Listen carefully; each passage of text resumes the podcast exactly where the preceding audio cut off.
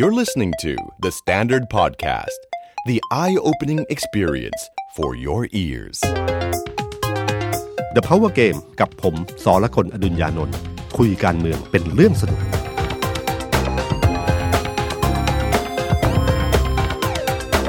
สวัสดีครับผมสรกล อดุลยานนท์สวัสดีครับผมเอกธนกรวงปัญญาครับคอนเทนต์ครีเอเตอร์การเมืองของ The Standard ครับผมวันนี้ก็เป็นหนึ่งวันก่อนที่จะมีเรื่องร้อนแรงทางการเมืองนะครับเดี๋ยวพี่ตุ้มก็จะมาช่วยอธิบายขยายความว่ามันน่าสนใจยังไงนะครับพี่ตุ้มมันเป็นเรื่องการแถลงนโยบายของรัฐบาลนะครับซึ่งแม้ว่ารัฐบาลชุดนี้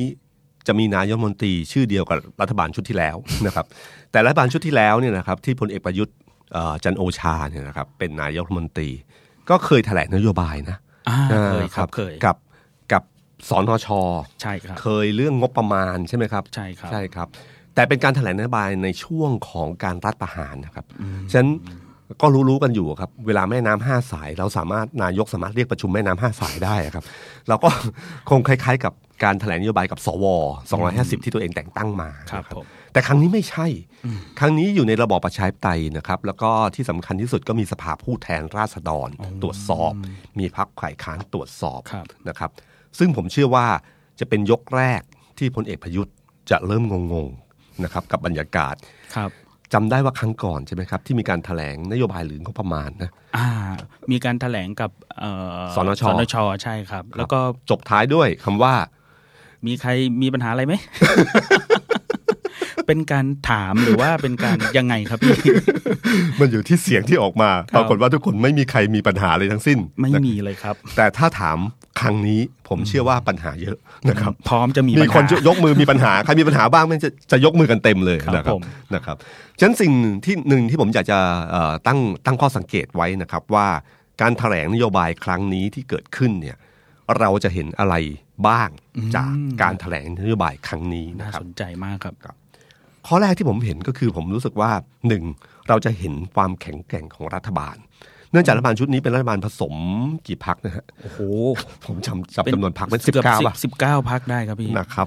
มากที่สุดในประวัติศาสตร์การเมืองไทยนะครับเอ่อเป็นรัฐบาลที่เสียงปริ่มน้ำที่คนบอกแม้ว่าการแถลงนโยบายครั้งนี้จะไม่มีการลงมติก็ตามทีใช่ครับแต่เราจะได้เห็นความแข็งแข็งแกร่งของรัฐบาลว่าเมื่อเจอการตรวจสอบครั้งใหญ่หลังจากที่ไม่เคยการตรวจสอบมาไม่ไม่เคยเจอการตรวจสอบมาอย่างจริงจังมาห้าปีเนี่ยจะคงทนได้แค่ไหนกับการอภิปรายของพรรคฝ่ายค้านที่ตั้งใจเหลือเกินนะครับกับครั้งนี้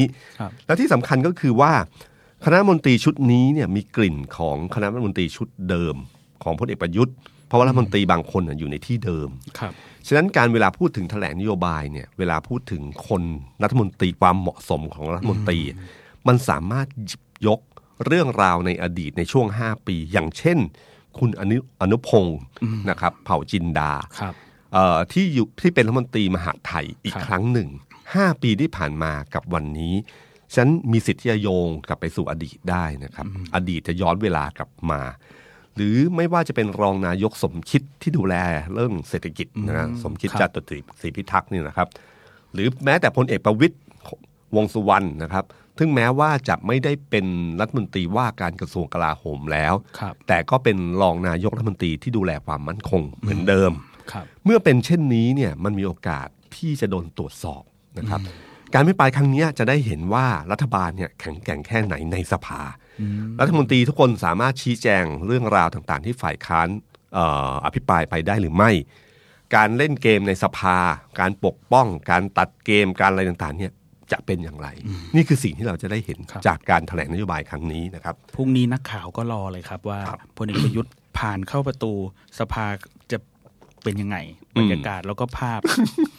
ไม่ไม่ไม่ไม่เห็นนานนะครับไม่เห็นนานผมว่าพลเอกประยุทธ์ผมเชื่อนะครับว่าคงตื่นเต้นแล้วผมว่า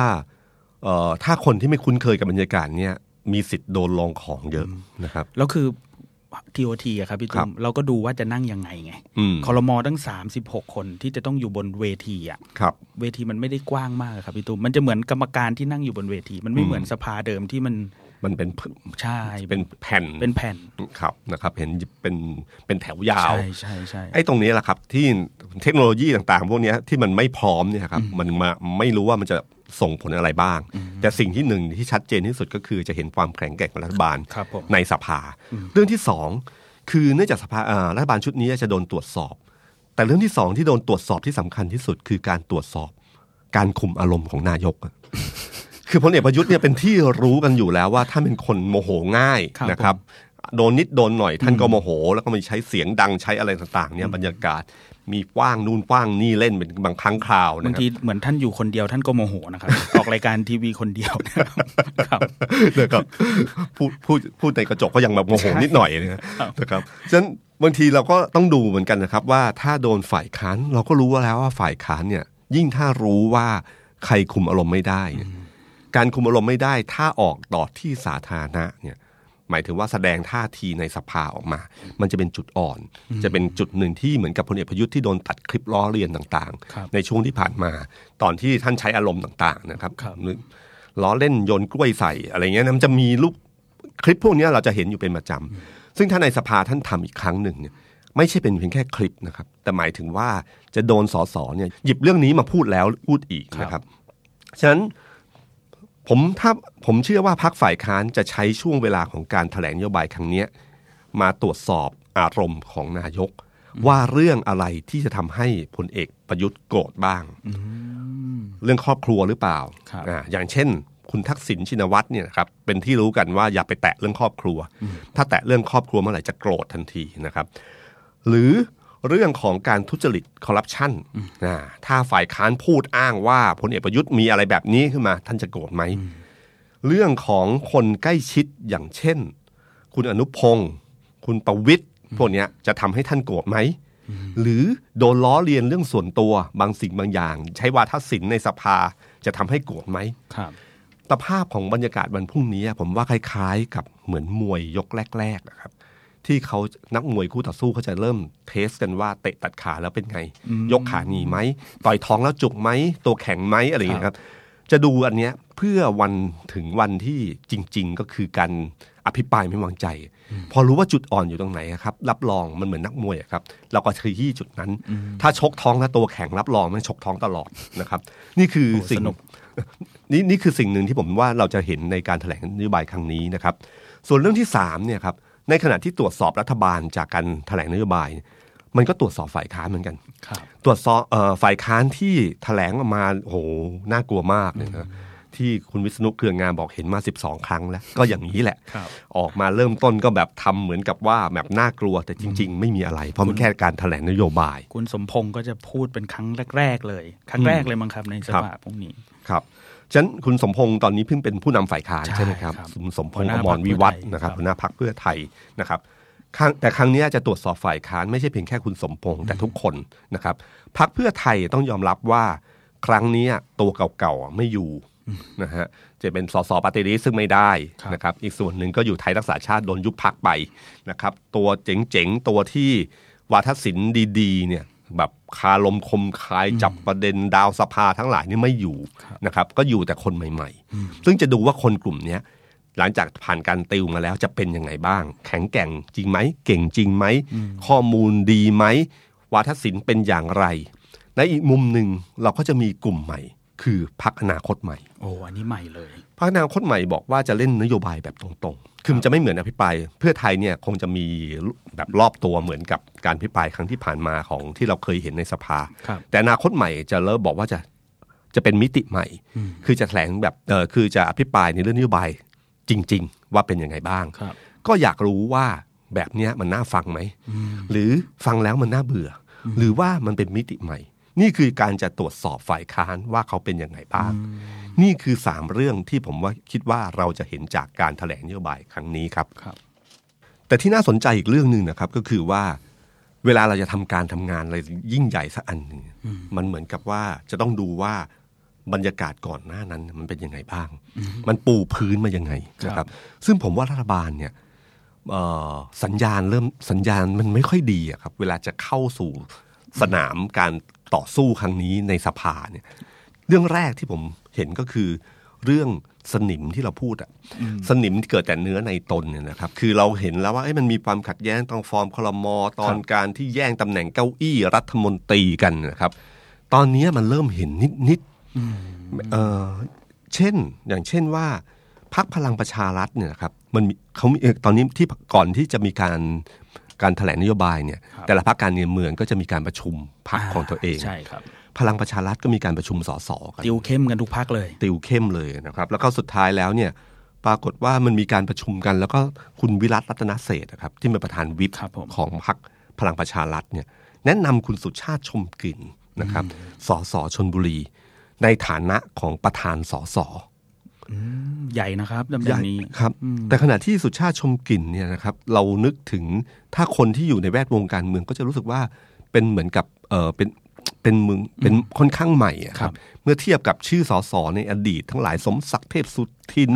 วีรกรคำประกอบวราเทพอะไรเงี้ยไวยพจน์อาภรณ์รัตน์ไม่แต่เลมโบอีสานอะไรอย่างงี้ใช่ครับชื่อชั้นยังไม่ค่อยเท่าไหร่อยู่ดีได้เป็นประธานสสพอเสนอเอ่อพอแนะนำตัวเสร็จปั๊บเนี่ยคุณวิรัตน์แนะนำตัวเสร็จเนี่ยก็มีเสียงของคุณวีรกรคำประกอบแทรกขึ้นมาอันนี้มติชนรายงานมาบอกว่าตั้งมาเมื่อไหร่ใครตั้งไม่รู้จักเข้ามาทำหน้าที่อะไรเอ๊ะชักคุณวีรกรเหมือนอภิปรายในสภาใช่ครับก็ผมไม่รู้ว่าเขาพูดยังไงพูดออกไมค์แทรกเสียงดังขึ้นมาหรืออะไรทำนองนี้ก็ไม่รู้นะครับแต่บรรยากาศอย่างนี้แหละน่ากลัวครับคืออย่าลืมว่าพรรคพลังประชารัฐเป็นพรรคใหม่ครับแล้วมันมีสสมาจากหลายกลุ่มคนที่มาจะคิดว่าจะสลายกวนสลายกลุ่มแล้วมีใครคนคนหนึ่งเนี่ยมาช่วยประสานเนี่ยคนนั้นเนี่ยต้องบารมีเยอะมากเลยนะครับใช่ครับพี่ตุ้มแต่ว่าประชุมสสพรรคพลังประชารัฐเนี่ยที่เขาประชุมกันเมื่อวานที่ทำการพรรคเนี่ยประชุมรวมกันทีไรก็จะมีเรื่องอย่างเงี้ยเกิดขึ้นทุกทีครับพี่เพราะมันเหมือนกับเลือดต่างสีมารวมกันนะครับการจะให้ใครคนใดคนหนึ่งเป็นที่ยอมรับยากนะครับอย่างเช่นพรรคเพื่อไทยพอมีสนอเทียนทองขึ้นมามันเออมันทั้งอายุก็ได้อะไรก็ได้พอมีบารมีที่พอคุมได้แต่คุณสนอตอนแรกๆนะครับตอนสมัยพรรคไทยรักไทยก็ไม่ใช่ง่ายนะครับ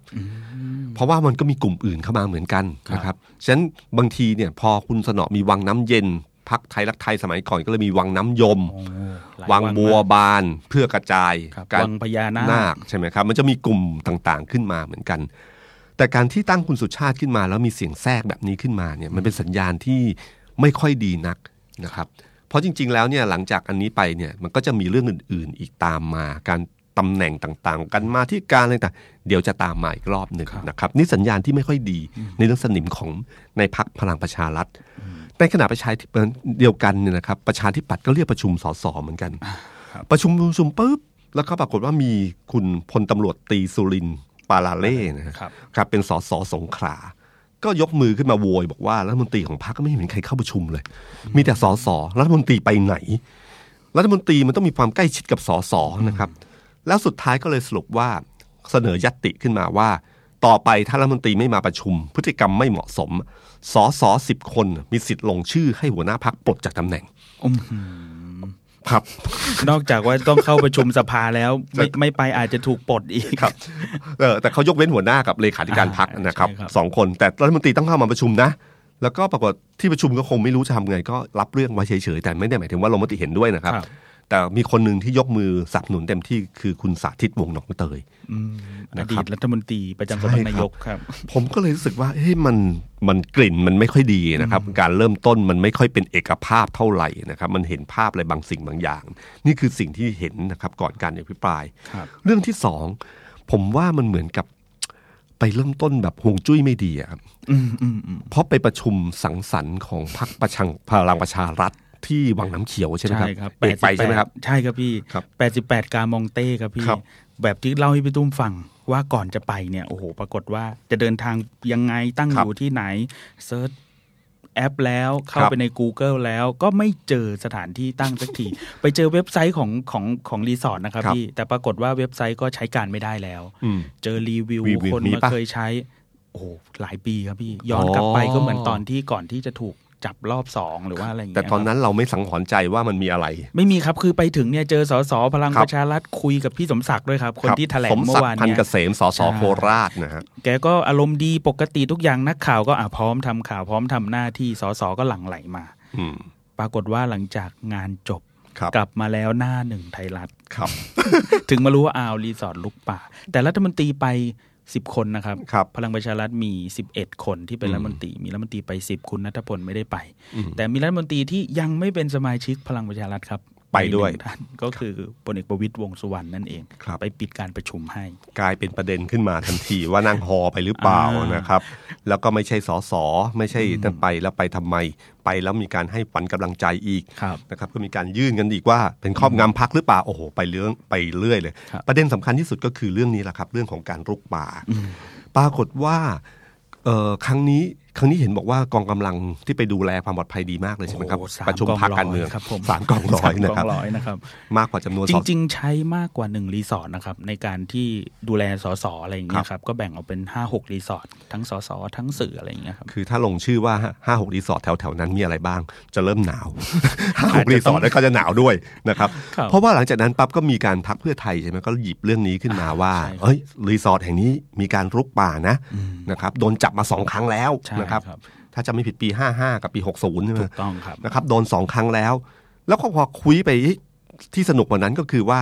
ปรากฏว่าอัยการไม่สั่งฟ้องอ่าใช่แล้วก็มีการแจ้งกลับมาทางทางทางกรมที่รับผิดชอบเลยนะครับทุกคนไม่รู้เรื่องมารู้ตอนหลังอีกทีนึงข่าวนี้ก็สนุกสิครับเพราะว่าอยู่ดีๆเนี่ยครับสสของพรรคแกนนำรัฐบาลไปประชุมกันในรีสอร์ทที่ลุกป่าและกำลังจะแถลงนโยบายซึ่งนโยบายเรื่องหนึ่งคงจะมีเรื่องป่าไม้แน่นอนนะครับมีแน่นอนเลยครับแล้วก็คุณสมศักดิ์พันเกษมนะครับเขาพ่อให้แถลงข่าวมาคนเขาเป็นคนสสโคราชเขาเป็นคนเตรียมสถานที่เรื่องนี้ซึ่งเชื่อกันว่าคงจะมีความเกี่ยวพันกับรีสอร์ทนี้อยู่พอสมควรแล้วคุยกันไปอีกทีว่าเจ้าของรีสอร์ทเนี่ยผู้ถือหุ้นเคยสนับสนุนเงินให้กับพรรคพลังประชารัฐตอนโต๊ะจีนเลี้ยงโต๊ะจีนอีกข่าวนี้ก็สนุกคุณสมศักดิ์ให้สัมภาษณ์บอกว่าเรื่องนี้ได้แจ้งหัวหน้าพรรคเรียบร้อยแล้วครับเป็นเรื่องสิครับเป็นแจ้งหัวหน้าพรรคและผู้บริหารพรรคเรียบร้อยแล้วด้วยเหตุผลว่าต้องการให้เกิดกระแสเพื่อนำไปสู่การแก้ปัญหาของประชาชนกว่า สองล้านสี่แสน คนที่มีการพิพาทเรื่องที่ดินกับรัฐนะครับโดยเฉพาะเรื่องที่ดินสปก.ที่เขาทำเป็นนโยบายด้วยนะครับครับแต่ซึ่งทางทางกรมอุทยานก็ยืนยันว่ามันไม่ใช่ที่ดินสปก.มันที่ดินอุทยานแห่งชาติมันต่างกันนะครับสองอย่างนี้นะครับแต่เรื่องนี้คือเรื่องที่หนึ่งที่ผมรู้สึกว่ามันเป็นการเริ่มต้นที่ไม่ดีห่วงจุ้ยไม่ดีเลยอยู่ในประชุมที่นี่เป็นเป็นประเด็นที่ในการการแถลงนโยบายจะมีการหยิบยกขึ้นมาอย่างแน่นอนนะครับเรื่องที่สองก็คืออยู่ดีๆปปช.ก็ชี้มูลเงียบๆนะไม่ได้แถลงข่าวแต่มีรายงานข่าวหลุดออกมาว่าคนหนึ่งที่โดนคือคุณวิรัติรัตนเศรษฐ์นะครับแล้วก็กับสสโคราชอีกสองคนนะครับก่อสร้างสนามฟุตสนามฟุตซอลนะครับของในโรงเรียนห้าสิบหกแห่งในพื้นที่เขตการศึกษาที่สองโคราชเนี่ยซึ่งเรื่องนี้เป็นเรื่องเก่าแต่อยู่ดีมาชี้มูลตอนนี้นะครับอยู่ในช่วงก่อนแถลงนโยบายซึ่งผมเป็นสสพรรคพลังประชารัฐผมก็เริ่มเสียวๆแล้วแล้วแล้วเรื่องนี้ไม่มีการแถลงนะครับพี่หมายถึงว่าสื่อมวลชนก็เป็นการอ้างรายงานข่าวมาจากแหล่งข่าวในปปชอีกทีแต่ว่าคดีใหญ่ๆแบบเนี้ยอย่างผมเนี่ยก็รับทราบตอนหลังไม่มีการแถลงจากปปชไม่มีการส่งเพรสปกติปปชก็จะมีส่งรายละเอียดให้กับสื่อต่ออะไรอย่างเงี้ยเมื่อวานก็มีการแถลงเออคุยคุณวรวิทย์ออกมาพูดคุยกับนักสื่อมวลชนใช่ไหมครับมามาพูดเอาตอนหลังหลังจากที่มีการอ้างข่าวไปแล้วแต่ไม่ได้ยืนยันนะถามเรื่องนี้มาเขาไม่ยืนยันนะครับว่ามีหรือไม่มีนะผมก็ไม่เข้าใจว่าเรื่องนี้มันเป็นความลับขนาดนั้นได้อย่างไรนะครับหรือว่ามันมีเงื่อนงำอะไรกันบอกให้พอชี้มูลไปแล้วปั๊บแล้วเกิดอะไรขึ้นมาป่าถึงแถลงไม่ได้บอกเรื่องนี้กันรวบรวมอยู่ในขั้นตอนที่กระบวนการนี้อยู่จนเมื่อยื่นอัยการเมื่อไหร่ถึงจะแถลงได้ก็เป็นเรื่องที่น่าติดตามกันต่อไปแต่สิ่งที่ผมรู้สึกก็คือว่าถ้าผมเป็นสสพรรคพลังประชารัฐผมก็หนาวหนาวเพราะพรรคสสหลายคนเนี่ยเข้าไปด้วยเหตุผลเรื่องคดีความนอกจากรัฐธรรมนูญจะร่างขึ้นมาเพื่อเราแล้วดีไซน์เพื่อเราแล้วเนี่ยการที่เขาหลายคนที่มีโดนคดีความเนี่ยทุกคนคิดว่าชีวิตเขาจะคล้ายๆแลมโบ้นะครับอยู่ดีๆก็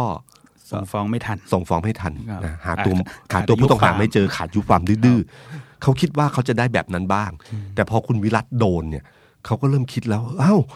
คิดว่าจะมีเกราะป้องกันภัยแล้วทำไมเป็นอย่างนี้หนาวหนาวร้อนร้อนนะครับอันนี้น่าสนใจเช่นเดียวกับคดีของคุณสุเทพเทือกสุบรรณนะครับคดีสร้างโรงพักทดแทนเนี่ยนะครับคราวนี้ก็โดนเหมือนกันผมผมผมว่าเรื่องแบบนี้มันอยู่ในบรรยากาศช่วงหลังหลังหลังแถลงนโยบายหรืออะไรพวกนี้ปกติคงไม่เป็นอะไรแต่มันอยู่ก่อนมันไม่ค่อยดีเพราะมันโดนหยิบยกเข้าไปในการอภิปรายซึ่งประชาชนทั่วประเทศจับตามองเป็นเรื่องที่ไม่ค่อยดีนักนะครับนั่นเป็นเรื่องหนึ่งอยู่ดีๆมีเรื่องของรองผู้ว่ากทมสองคนลาออกโอ้โหเมื่อวานลาออกติดๆกันเลยครับผมงงมากเลยนะครับลาออกคนที่หนึ่งลาออกคนที่สองครับนะครับแล้วก็มีการพูดกันว่าเออมันมีเหตุผลเกี่ยวกับเรื่องการไม่ยอมเซ็นชื่ออนุมัติโรงเผาขยะกทมพอหยิบเรื่องนี้ขึ้นมาปั๊บเพื่อไทยบอกว่าอ่ะเรื่องขยะมีแน่เหมือนกันนะครับรัฐมนตรีคนหนึ่งมีเกี่ยวกับ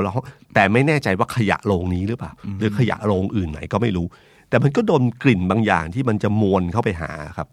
คือบางอย่างมันไม่ใช่เรื่องที่ชัดๆแต่กลิ่นไอหรืออะไรต่างๆในบรรยากาศที่ก่อนจะเริ่มต้นเนี่ยมันดูไม่ดีเลยเช่นเดียวกับเรื่องภัยแล้งอยู่ดีๆคือไม่ใช่อยู่ดีๆมันแล้งมานานแล้วจนวันหนึ่งปั๊บสอมันเริ่มมีข่าวสอสอชาวบ้านเริ่มร้องมาว่ามันแล้งมากเห็นปริมาณน้ำในเขื่อนโอ้เห็นแล้วตกใจเลยตกใจจนที่ว่าไอ้ตอนที่มันมากกว่านี้ทำไมไม่เห็นบอกตอนสูตรไม่ทำไมต้องปล่อยให้ถึง สิบเปอร์เซ็นต์ ตอนสามสิบนี่มันก็ต้องกลัวแล้วนะครับต้องมีการส่งสัญญาณส่งอะไรไม่ทำอะไรมันอยู่ดีๆมาเห็นแล้วแล้วโห สิบเปอร์เซ็นต์ ตกใจเลยเรื่องแบบนี้ครับมันเกิดขึ้นก่อนแถลงนโยบายซึ่งรับรองว่ามีการหยิบยกมาอย่างแน่นอนนะครับจังหวะมาจังหวะดีมากนะครับ บรรยากาศเริ่มต้นแบบนี้ ผมว่ามันเป็นบรรยากาศเริ่มต้นไม่ดีทำให้การแถลงนโยบายครั้งนี้น่าจะเข้มข้นขึ้นเพราะจะมีการหยิบยกเรื่องเหล่านี้มาพูดนะครับครับผมสำหรับเรื่องที่คาดกันว่าจะมีการอภิปรายในช่วงก่อนแถลงนโยบายนะครับก็จริงๆไม่ได้คาดหรอกครับเพราะว่าทางฝ่ายค้านก็บอกมาแล้วจะมีเรื่องอะไรบ้างนะครับเรื่องหนึ่งที่ผมว่าคนจับตามองก็คือเรื่องความไม่เหมาะสมของรัฐมนตรีคือเวลาแถลงนโยบายคนชอบว่าให้พูดแต่นโยบายสิแต่เขาบอกว่านโยบายมันขึ้นอยู่กับคนขับเคลื่อนคนขับเคลื่อนก็คือรัฐมนตรีมีความสามารถดีไหม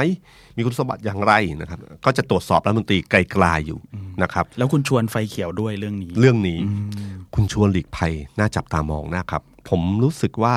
ท่านเป็นคนที่เข้าใจสสท่านต้องการให้เกิดบรรยากาศใหม่ในการอภิปรายหลายเรื่องท่านปล่อยเพราะท่านรู้ว่านี่คือสิ่งที่ควรจะเป็นที่ผ่านมาเนี่ยประธานสภาเนี่ยใช้ใช้สิทธิ์หรือใช้ความเป็นตัวแทนของพรรครัฐบาลเนี่ยพยายามตัดเกมช่วยนะครับแต่พอครั้งเนี้ยมันควรจะเป็นยังไงผมคิดว่ามันถูกต้องแล้วอย่างเช่นอภิปรายแถลงนโยบายสองวันก็เพิ่มเป็นสามวันได้นิดหน่อยก็ปล่อยให้เต็มที่สภามีแล้วก็เปิดไม่เป็นไร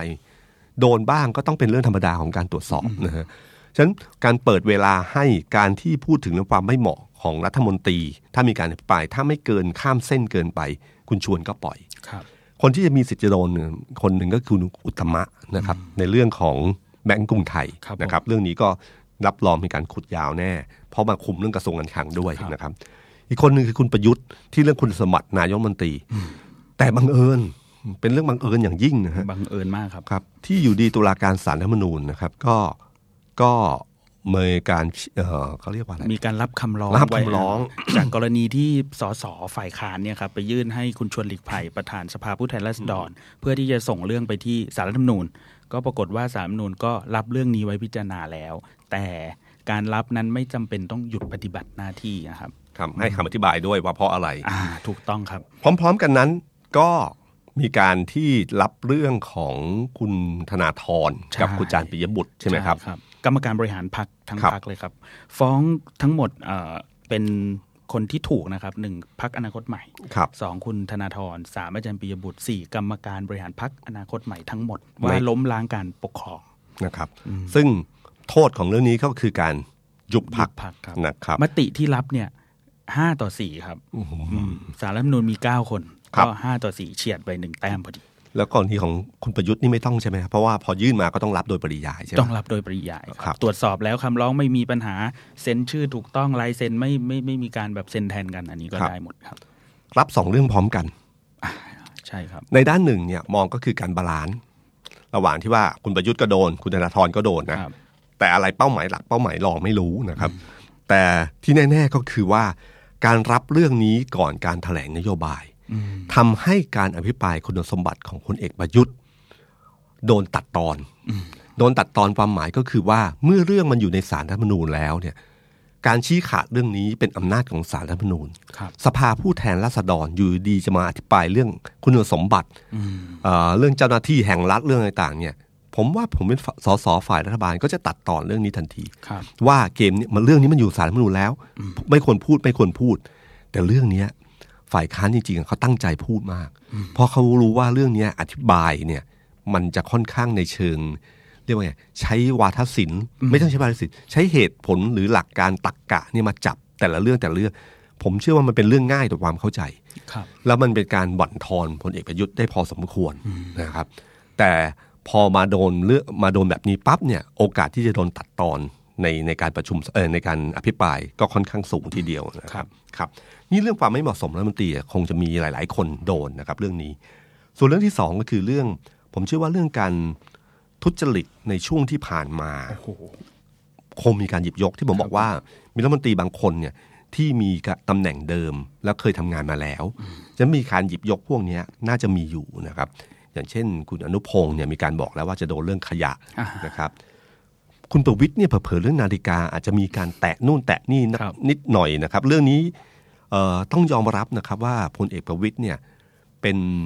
เป็นเป้าสำคัญในแง่เป็นกล่องหัวใจของรัฐบาลเพราะเป็นการคุมเกมทั้งหมดของรัฐบาลกับอีกด้านหนึ่งเนี่ยภาพลักษณ์ของพลเอกประวิตรในสายตาประชาชนจากเรื่องนาฬิกาเนี่ยไม่ได้ดีนักคือพูดเมื่อไหร่ใครใครว่าเรื่องนี้ก็ได้คะแนน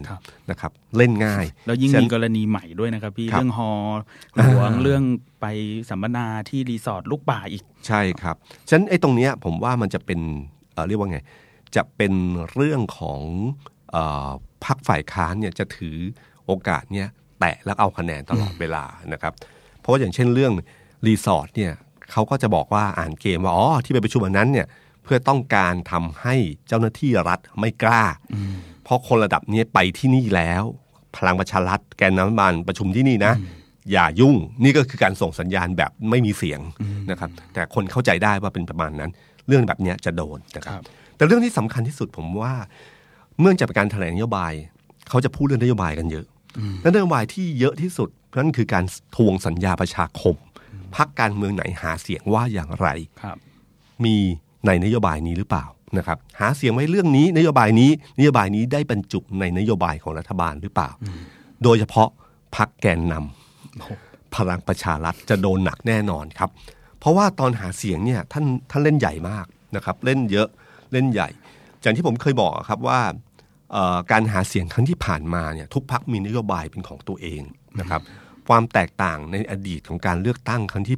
ในอดีตนะฮะพรรคพรรคไทยรักไทยพลังประชาชนหรือเพื่อไทยเนี่ยมีจุดเด่นเหนือกว่าพรรคอื่นตรงที่นโยบายค่อนข้างชัดมีผลงานความน่าเชื่อถือจากไทยรักไทยสามสิบบาทรักษาทุกโรคอะไรต่างๆเนี่ยครับนโยบายตั้งแต่ไทยรักไทยพลังประชาชนเพื่อไทยเนี่ยมันเป็นนโยบายที่แตกต่างและทำได้จริง ค, คือทำจริงในสิ่งที่พูดฉะนั้นครั้งที่ผ่านมาทุกคนสู้ด้วยนโยบายหมดเลยจนเพื่อไทยไม่มีความโดดเด่นอ่าใช่ครับใกล้เคียงกันมากพี่ตุ้มเคยเล่าเรื่องนี้ไว้ตอนก่อนๆนะครับเราไปหาฟังกันได้ครับก็คือมันเท่าเทียมกันมากนะครับมันไม่ไม่มีอะไรนะมีจุดขายอยู่จุดเดียวของเพื่อไทยนั่นคือความน่าเชื่อถือคุณเชื่อหมอคนนี้ไหมหมอคนนี้เคยรักษาแบบนี้มาก่อนนโยบายมันก็เหมือนเดิมเอ่อบอกว่ารักษาโรคได้เหมือนกันแต่คนนี้เคยรักษาหายเพื่อไทยก็ใช้จุดนี้เป็นจุดขายจุดเดียวซึ่งมีความแตกต่างไม่เยอะมากนะฮะแต่มีความน่าเชื่อถืออยู่อย่างเดียวเพราะนโยบายแต่ละคนนี่แบบโหมาแรงทั้งสิ้นผมจำได้ว่านโยบายของพรรคพลังประชารัฐมีหลายอย่างเลยนะครับมีทำได้ทันทีบ้างมีทั้งเซอร์ไพรส์นโยบายพลังประชารัฐได้เวลาก็เขียนเขาเขียนสั้นๆค่าแรงขั้นต่ำสี่ร้อยบาทเงินเดือนปริญญาตรี สองหมื่น บาทลดรายได้ภาษีบุคคลธรรมดา สิบเปอร์เซ็นต์ เด็กจบใหม่ยกเว้นภาษีห้าปีพ่อค้าแม่ค้าออนไลน์ยกเว้นภาษีสองปีทั้งหมดนี้จะโดนการตรวจสอบในนโยบายรัฐบาลครั้งนี้ว่าสิ่งเหล่านี้มีหรือเปล่าซึ่งหลายคนบอกว่าตอนที่พรรคพลังประชารัฐเนี่ยออกนโยบายมาเนี่ยมันเป็นประชานิยมยิ่งกว่าประชานิยมที่เคยว่าพรรคเพื่อไทยคือมันแรงมากกว่านะครับแล้วก็ให้เยอะมากเลยนะครับ พอสุดท้ายแล้วเนี่ยสุดท้ายแล้วถ้าสิ่งเหล่านี้ไม่อยู่ในนโยบายแน่นอนสุดเพื่อไทยต้องขยายแผลแน่นอนว่าไหนว่าแบบนี้ไหนว่าแบบนี้นะครับมันกลายเป็นว่าบอกว่าค่าแรงขั้นต่ำสี่ร้อยบาทแต่แต่ต้องพัฒนาศักยภาพแรงงานอะไรก่อนเงินเดือนลดภาษีรายได้บุคคลธรรมดา สิบเปอร์เซ็นต์ แต่ต้องมีการปรับโครงสร้างเหล่านี้ก่อนนะครับผมใช้คำว่านโยบายที่มีดอกจันนะครับยังไงครับพี่คือเวลาเรานึกถึงคำโฆษณาเวลาโฆษณาว่าดอกเบี้ย สองเปอร์เซ็นต์ แล้วก็มีดอกจันและดอกจันก็จะอธิบายบอกว่า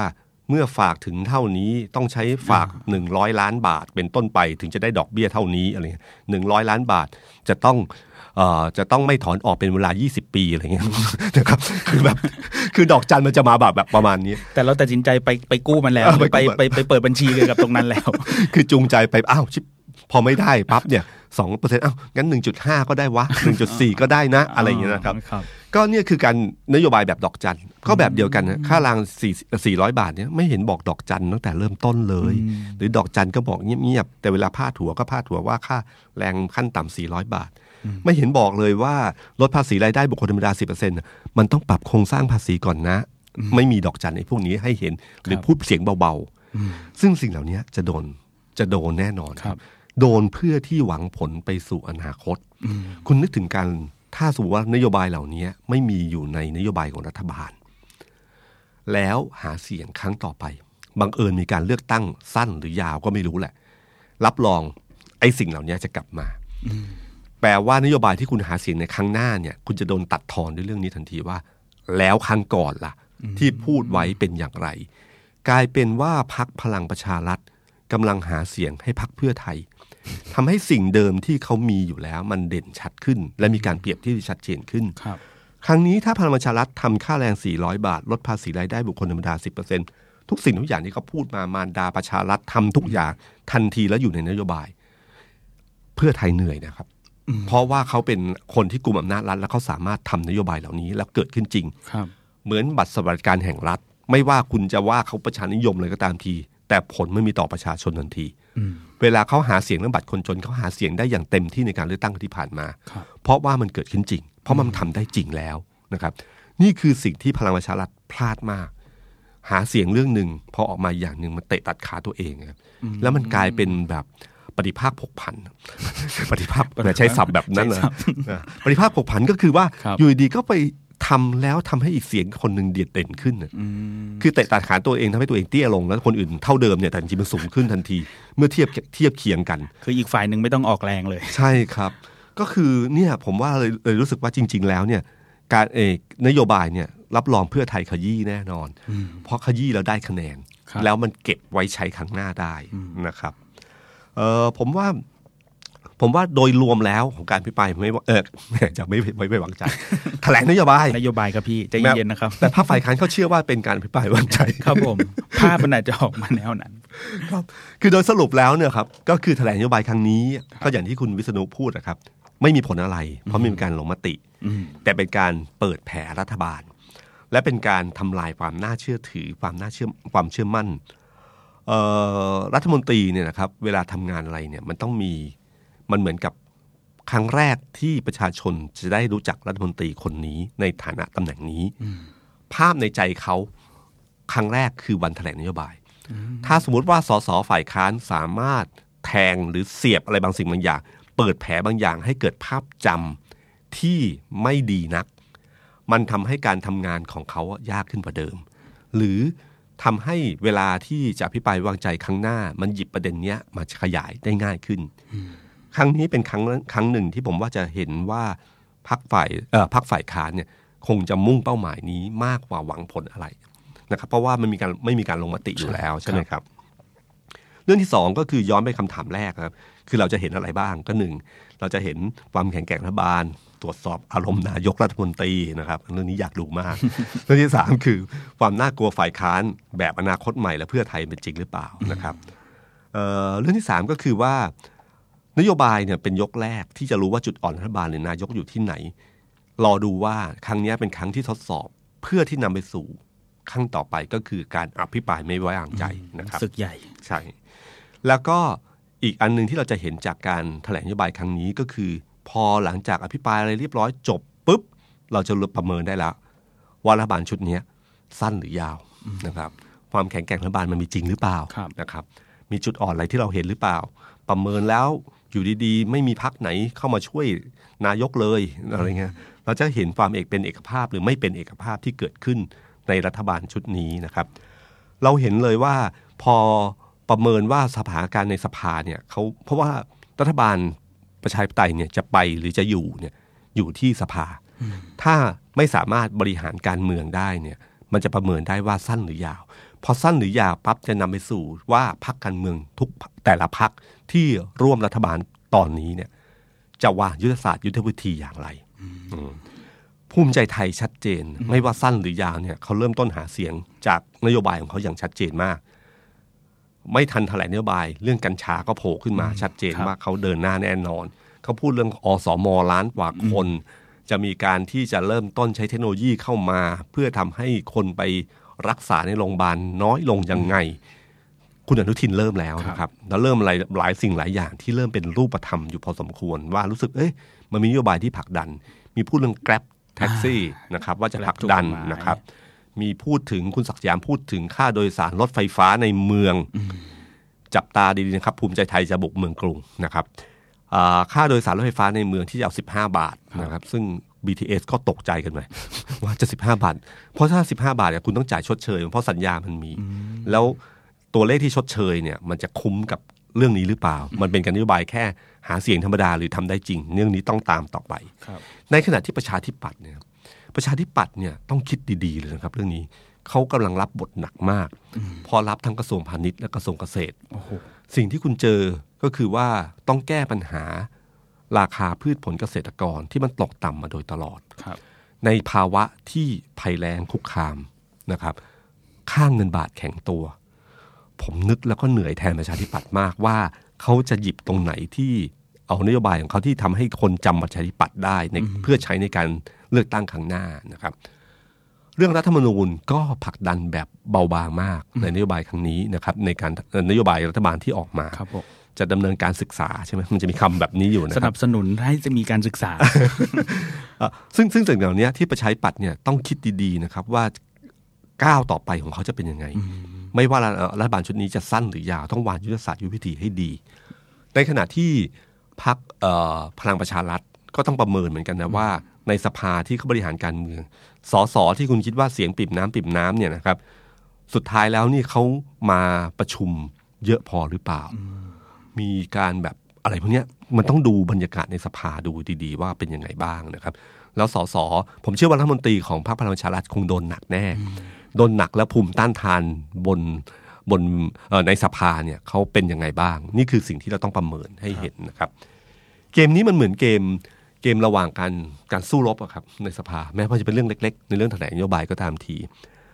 มันเหมือนกับตำราพิชัยสงครามอันหนึ่งของซุนวูครับเขาเคยเขามีบทหนึ่งที่เขาบอกว่ามีสิบสามบทนะมีบทหนึ่งเขาบอกว่าแม่ทัพผู้สันทัดในการดำเนินสงคราม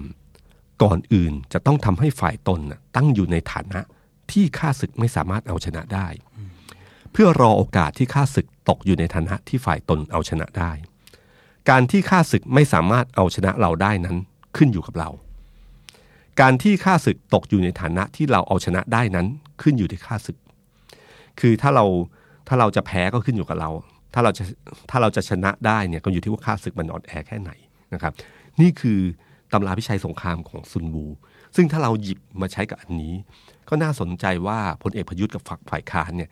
ใครจะเผยจุดอ่อนให้เห็นมากกว่ากันโดยเฉพาะคนที่เป็นรัฐบาลเนี่ยมันจะเผยจุดอ่อนให้เห็นหรือเปล่าถ้าเผยจุดอ่อนให้เห็นเมื่อไหร่เนี่ยนะครับนั่นคือความพ่ายแพ้ที่จะเกิดขึ้นแต่ถ้าคุณรักษาความแข็งแกร่งได้ชัยชนะอาจจะเป็นของรัฐบาลก็ได้สวัสดีครับ The Standard Podcast เปิดหูเปิดตาเปิดใจเปิดโลก